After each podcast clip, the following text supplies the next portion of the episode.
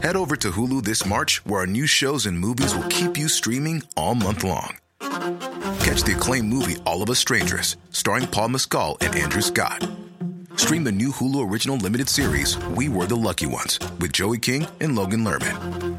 And don't forget about Grey's Anatomy. Every Grey's episode ever is now streaming on Hulu. So, what are you waiting for? Go stream something new on Hulu.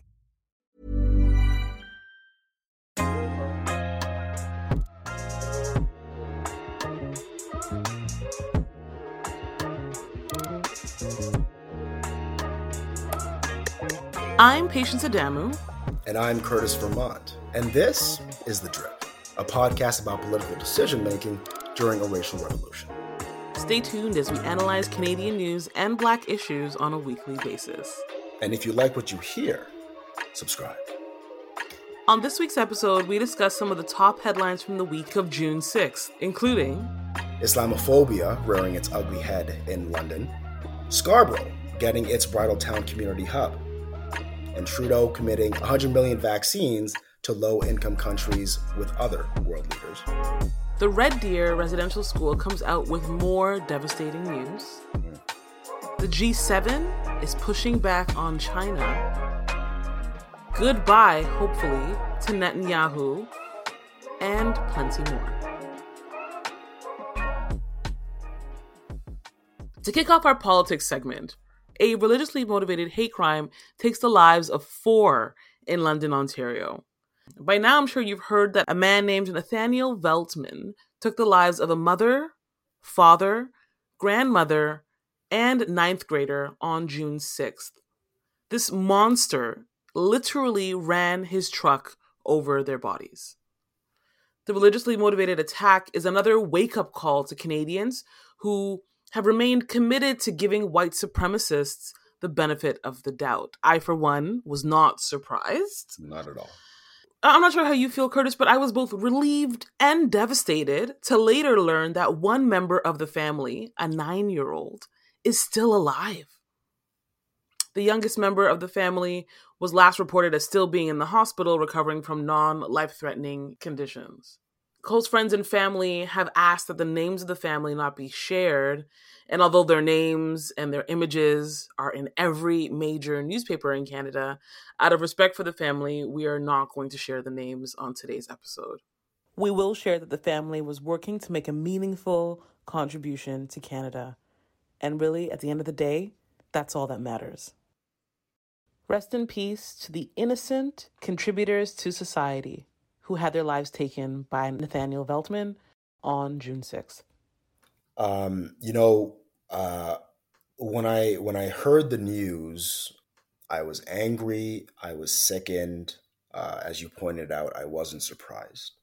One of the things that I tend to jump to, uh, especially, I think most people do this in times of crisis. You look to uh, your leaders mm-hmm. for what they're saying on the issue right? Now, where I differ from most is that I'm not actually looking for comfort, or maybe I am, I don't know, but I, am really looking to analyze what they're saying. Yeah.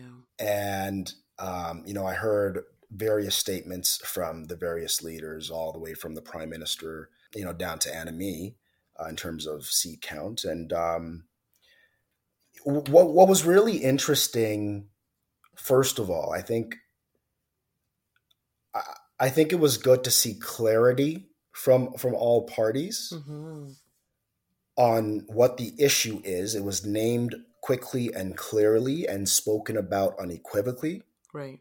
There's something really important that I hope a lot of people aren't missing. And I based on what I've seen on social media, it, maybe it's not being missed, but I it's important to clarify.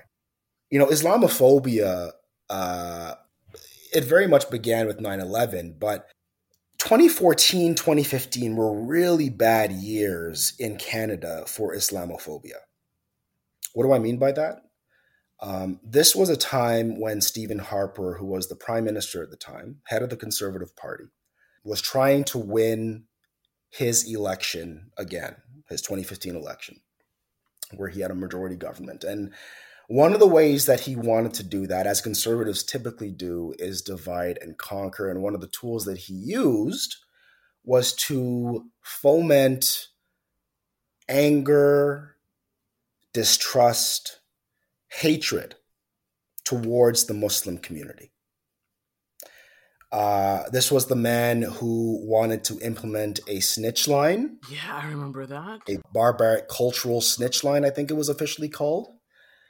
Uh, and this is also the man who spearheaded the ban. He wanted to ban niqabs from being worn at oath of citizens, citizenship ceremonies. That banning or that attempted ban was uh, spearheaded by Jason Kenney, the current premier of Alberta by the way. And so that is the environment that we've been coming out of, that the Conservative Party has been coming out of. So much so that when the Liberals, the current Liberal government took over from the last Conservative one under Stephen Harper in 2017, they brought forth a motion. It was brought forth by uh, Liberal MP of Mississauga, Erin Mills, Iqra Khalid Motion 103 is what she brought forth, and it was tabled asking MPs to recognize the need to, quote, quell the increasing public climate of hate and fear, end quote, against Muslims and condemn, quote, all forms of systemic racism and religious discrimination, end quote. It further, just for context, it asked the Heritage Committee to examine the issues of racism and religious discrimination and to collect more data on hate crimes here was the vote. So I just I just kind of gave the context of where we came from, what we tried to do about it. There were 201 MPs who voted in favor, so it passed, but 91 MPs voted against it. Wild. So 86 out of the 91 who voted were conservative. Right. And then the rest were block or what? The who other the two were the block. Of course. Yeah. And the and guess who voted against it who's currently the head of the conservative party? Well, there's only one person. Erin O'Toole. Erin O'Toole. Yeah. Erin O'Toole. Yeah. Maxime Bernier, who al- almost became the leader of the Conservative Party, if not for Andrew Scheer. Right. And this is what speaks to why people like Erin O'Toole are always trying to speak to the worst elements of society. Here's what Maxime Bernier had to say. Quote, is this motion a first step towards restricting our right to criticize Islam? End quote. What? Are you kidding? This is what he said back in 2017. He said, Oh, okay, okay, okay. Ooh, but this okay. no, but he, he'd be saying the same thing today. He was just arrested at a white a, a white supremacist rally. He'd be saying the same thing today, patience. Oh my god. This is what he also said. Quote, given the international situation and the fact that jihadi terrorism is today the most important threat to our security, no, it's not. White supremacy is. I am gonna say, who told him that? I think this is a serious concern we have to take into account. That is what they think. Wow. He further commented that the motion was, quote, blasphemy and, quote, Sharia law. What? I'm sorry. This is not funny, but how can which have no concern? It has it had no connection to that motion, right? But that's he was peddling far right online nuts. conspiracy theories. That's nuts. And that's what the conservative party is. So to see statements from our leaders, to see statements from Justin Trudeau, okay, that makes a lot of sense. He's literally been pushing for more, at least dialogue on this issue. I, am not going to give him a full pass, and I'm going to explain mm-hmm. why in a moment. But he's absolutely been pushing for more dialogue and has been on the side of Muslim people in this country because, quite frankly, there are many Muslim MPs in this party. I was going to say, yeah. Same thing with Jagmeet, although he doesn't have a lot of uh, uh, Muslim MPs, he plays the role as the des- rightly or wrongly, he plays the role as the designated person of color for all person of color issues, no matter the race. Yeah. Uh, Annamie Paul, fair to say the same thing to a less to a far lesser extent. Yeah, I was gonna say just in terms far of platform, yeah, yeah. Erin O'Toole, it's just like yo, you literally voted against Motion 103. I've spoken, I think, on this podcast, if not to other people in public, about the fact that this man, by Muslim leaders themselves, has been called out for not going far enough to condemn Islamophobia. And I've already pointed out why he can't, why he chooses not to. Mm-hmm. So to hear him doing it now, starting to do it after this attack, I, I, I couldn't oblige. It's fraudulent. I, like, it's fraudulent. No. He's a massive fraud. Yeah. And he, in particular, and his party, and Doug Ford for that matter, because remember, let's jump to the provincial level now. Doug Ford, up until I think it was, if not last week, two weeks ago, was about to let Canada Christian College become a full university, right? Which would uh, have allowed them to spout their Islamophobic rhetoric hmm. with academic credentials to boot. Not to mention they were very anti-gay as well. Now he decided that because of the times, I guess it just couldn't fly, so he didn't give them the accreditation. But he was about to, fam. Right. And his party courts that demographic. Absolutely. So to hear him also speaking about oh, Islamophobia bad. We will do all you can. You haven't done that to date. You don't even know what the logical next step is. So I think it's really important that we, as many people have done, right? I'm even taking cues from Lianat Jelani, who is a lawyer, Londoner, and visible Muslim woman and human rights advocate. Mm-hmm. I'm also taking cues from the outgoing police services board chief of London, Javeed Sukhera, who are saying enough is fucking enough.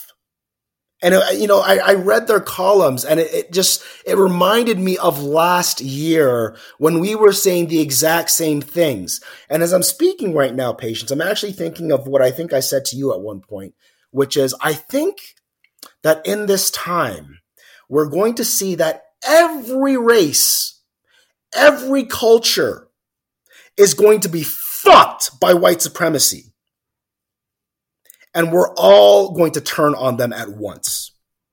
This is what's happening. What are your thoughts on that? I, have also thought along those lines before, which is kind of the idea that when we have an aligning goal or a central purpose, that we will bind together yep. and, work together to take down white supremacy. Yep. And I don't know why, but I, am not sure that, that that works in Canada. And let me tell you a little bit about why. Mm-hmm. I feel Canada is so hierarchical that the folks who are closer to white supremacy will always turn their backs on those of us who are further from it. Mm-hmm. So if we think about what happened in London, you think about how did you how did did Nathaniel Veltman know that the family was Muslim? Mm-hmm, mm-hmm. So they, you know, they, they, they wear hijabs. Probably were wearing some kind of traditional or, or Islamic kind of clothing. And what what about those folks who are Muslim but don't don't look Muslim? Right. You know what I mean? Right. How how how are they feeling or reacting to what has happened? And do they do they share in that trauma? I don't know. I, I don't know. I, I think about that a lot. I think about what about the minorities who are hiding in plain sight? Are they are they as furious about what has just happened? So I completely hear your point. I think I think that it's incidences like these that pull those people out of the woodwork. Just like it was very apparent that it happened within the black community last year. Yeah. I, now I, I don't now the only thing my only caveat there is I don't know what things are actually like in other cultures. There could be some other barriers that make it harder than I've just described. But mm-hmm. I think fundamentally that's always going to happen. Even the people that, not all of them, but many people who may have been trying to play the white game, let's say, right? Mm-hmm. Um, even they, they they're they're sick of it. And right. when there's an opportunity to speak out of it, uh, speak out against it, they will. Right. And I, as I said, I think this is one of those opportunities. Yeah, but to your point about you know how something like this was able to happen in London. I mean, going back to to Lianat Jelani, the lawyer from London. Mm-hmm. I mean, she's one of the folks who said, you know, was she heartbroken? Yes. Was she shocked? No. Right. She exactly. said, London is my home. But hate, racism, and Islamophobia have a deep history here. The KKK established a presence in 1872 in London, sowing their hate within the fabric of the city. Fast forward to 2017, when an anti Islam protest was initiated in the city by the Patriots of Canada against the Islamization of the West. What? Roughly 40 members and supporters attended. Oh, 40? Okay, at least. Like cuz if you told me 400, I would be like But London's London has truly been a hotbed for right-wing extremism. Absolutely. And particularly Islamophobia for for, for a long time. Right. Right? You know, Islamophobia anti black racism, anti indigenous racism, homophobia, all, all of these things. Right. They're all allowed to fester when we don't collectively say enough. And that has to start. I mean, look, it started within the black community. It has to start within every community, I guess. And so we're eventually going to get to a point where all of us, as BIPOC or marginalized people, we're just going to have critical mass. What that leads to, I hope, is what that leads to is the Canada that all of us want. Yeah. Because right now, this Canada ain't it. Yeah. Yeah. And I think, like, not to bring it back to like the upcoming election, hmm. but you know, if if this can stay fresh in people's minds, it must long enough I think we can get some great representation. Uh, well, and some people who really believe in it. Well, uh, here's here's what I can say to you, patients, because as of Saturday morning, the Afro Canadian Political Literacy Foundation is an entity in Canada. Come on. So, you know, one of the things that we're going to be discussing is what sort of topics we should be focusing on for the election in order to advocate and push our different levels of government. Right. That will be one of them. Millions of people have lost weight with personalized plans from Noom, like Evan, who can't stand salads and still lost 50 pounds. Salads, generally, for most people, are the easy button, right? For me, that wasn't an option. I never really was a salad guy. That's just not who I am. But Noom worked for me. Get your personalized plan today at noom.com. Real noom user compensated to provide their story. In four weeks, the typical noom user can expect to lose one to two pounds per week. Individual results may vary.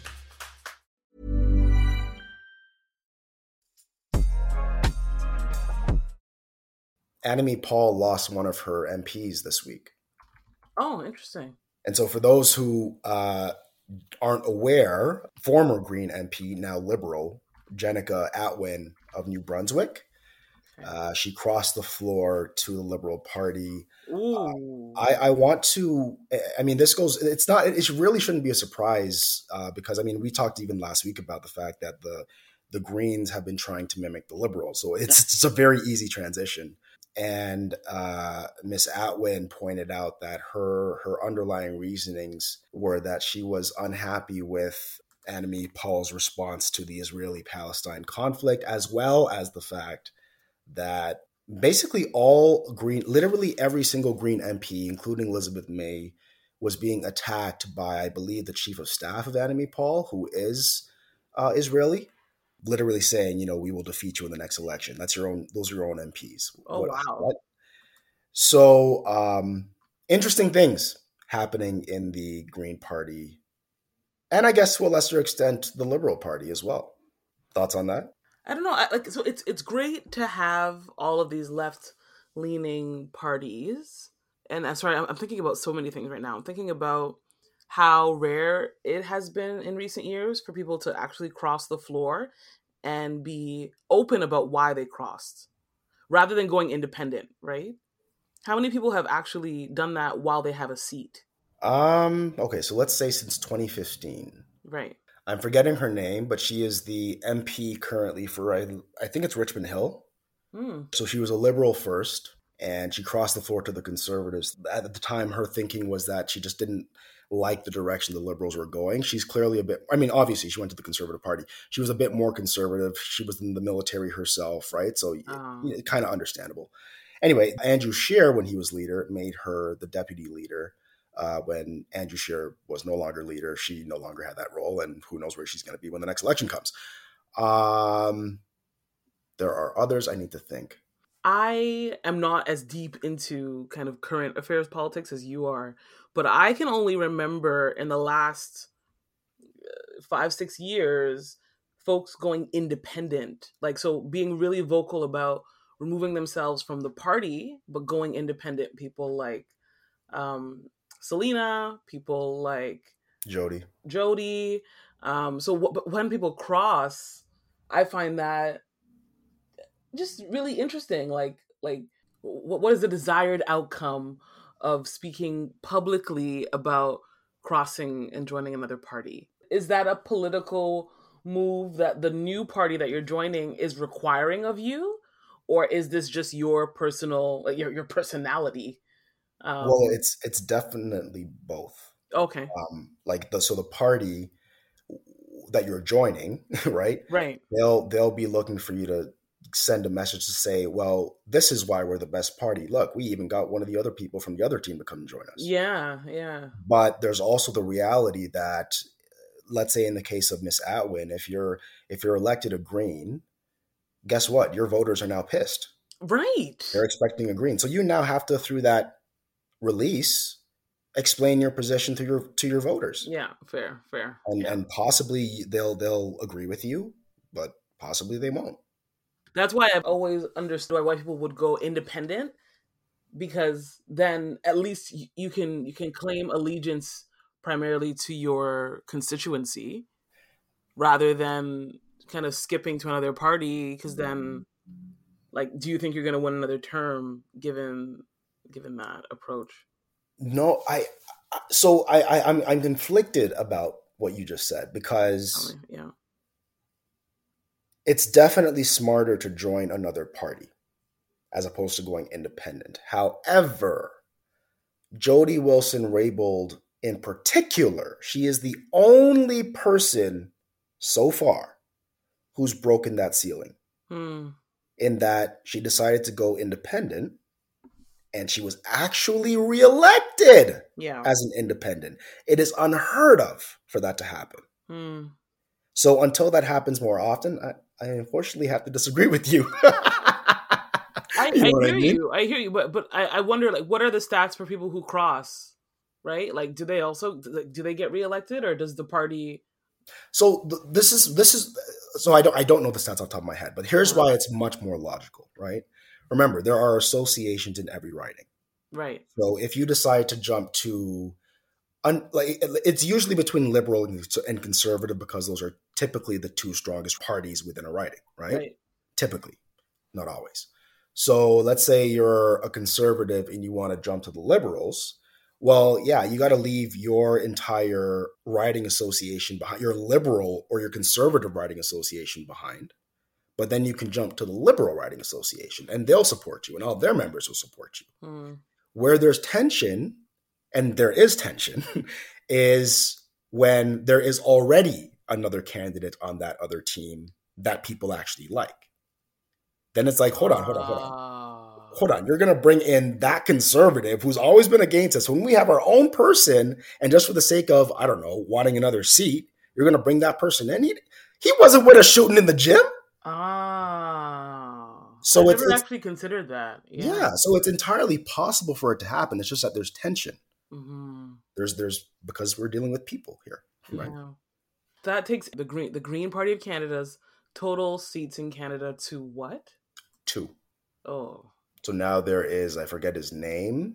He's from BC, and then Liz May as well. Yeah. They uh, the Green Party has lost their beachhead in Atlantic Canada, which is um, which is a big deal. Atlantic Canada is it's kind of another planet. I mean, every planet, and it's a, in a good way, in the sense that even like across the political spectrum, conservatives are pretty decent over there. I mean, they're probably racist, but like. what I'm trying to say um, is, okay. tell that to Africville and all the black people living in Nova Scotia. But okay, what right? What I'm trying to say in terms of the difference between um, economic political divides, it's not that big. Oh, fair, fair, fair. That's what I mean. Uh, there's there's not a lot of dissension between the different parties in, in Atlantic Canada. They have a very very folksy atmosphere there.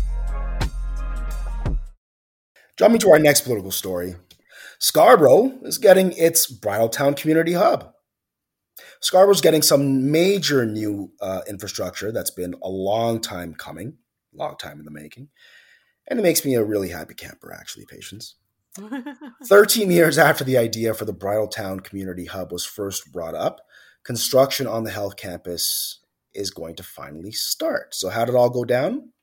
On Thursday, June 10th, officials from all levels of government announced that the $67 million hub will proceed on the running track where Timothy Eaton Technical High School used to be, near Warden and Finch. But it was the federal government's infusion from Infrastructure Canada of 26.8 million that solidified the project. The hub will be an 82,440 square foot building that'll house the YMCA, which will build a fitness center and pool, and the Scarborough Health Network, which will house its entire dialysis system there. I think it'll be the largest in North America, if I'm not mistaken. Wow. Yeah. A Hong Fook Nurse Practitioner Medical Clinic and United Way agencies will also have space within the campus. Uh, in addition to the federal funding, Ontario is chipping in $22.3 million, while the YMCA of Greater Toronto is putting up 14.8 million and the United Way of Greater Toronto is providing 3 million. Toronto, that's the city of Toronto, is covering 9.8 million dollars for investments as well, including 5.94 million toward the purchase of land and 3.9 million for the new childcare center. In terms of political reaction, Mayor John Tory says, quote, It's about time we got things happening like this in Scarborough. Finally, it seems the people of Scarborough are getting their fair share. And thanks are due as well. Two Agincourt residents, Lai Chu and Pat Sherman, came up with the hub idea back in 2008. So a long time ago, man, back when I just first started being interested in politics. Those two individuals started telling local politicians there wasn't enough community space in the area and they were both involved with Scarborough Health Network, and they knew the dialysis program needed even more space. So I met um, Lai Chu through my work in Scarborough back in 2018, my political work and policy work, um, and she's a wonderful person. So you know, shout outs to Lai. Uh, there's also the late Liberal MP for Scarborough Agincourt, Arnold Chan. He's the one who sought federal funds for the project, but died from cancer in 2017, unfortunately. Mm. Um, he was praised during Thursday's announcement, which would have been his 54th birthday. Oh. Then there's his wonderful wife, MP Jean Yip, who I'm proud to call a friend. Um, she ran and won the riding after Arnold passed and continued to advocate for the funding uh, in this federal parliament. At the project announcement, she alluded to how well served the diverse community will be by this project. Uh, there's also Scarborough Agincourt Progressive Conservative MPP Aris Babikian, who told the Star that he was proud he could deliver the project to his constituents after so many delays by previous governments, and that's very true. Aris was quoted as saying, They've been ignored for a long time, speaking of the residents of Scarborough. He's blood clot right. It's one of the reasons why I started my political work in Scarborough because there would be numerous investments being announced and projects happening left, right, and center, but nothing for Scarborough. So it does seem like this is a period where developments are finally happening. Mean, if you even think back to the fact that we're getting the Scarborough subway, we're getting the crosstown Eglinton, things are finally moving in the right direction. And like Scarborough is changing. Like as the Greater Golden Horseshoe and the GTA are, it's getting harder to stay in Scarborough. So for people who do uh, stay, uh, it's great that they have some some assets, some community infrastructure that they can leverage. That's right. Uh, so many people, you and I included, have had to move out of the city right. just to enjoy, um, you know, affordable homes and and stuff of that nature. But for people who are still living in the city, it's far, far, far overdue for Scarborough to get some some real community investment and some shiny new things. Yep. You know. Yep. Yep. And um, you know, I, I personally will be continuing my work on the policy and advocacy committee for the Scarborough Business Association to continue developing Scarborough. Awesome. Um, just for the record, construction is scheduled to begin in January 2023, and the campus will be complete. Well, it should be, let's hope, by January 2025. Hey, everybody, you just listened to part one of episode 62, containing our politics segment.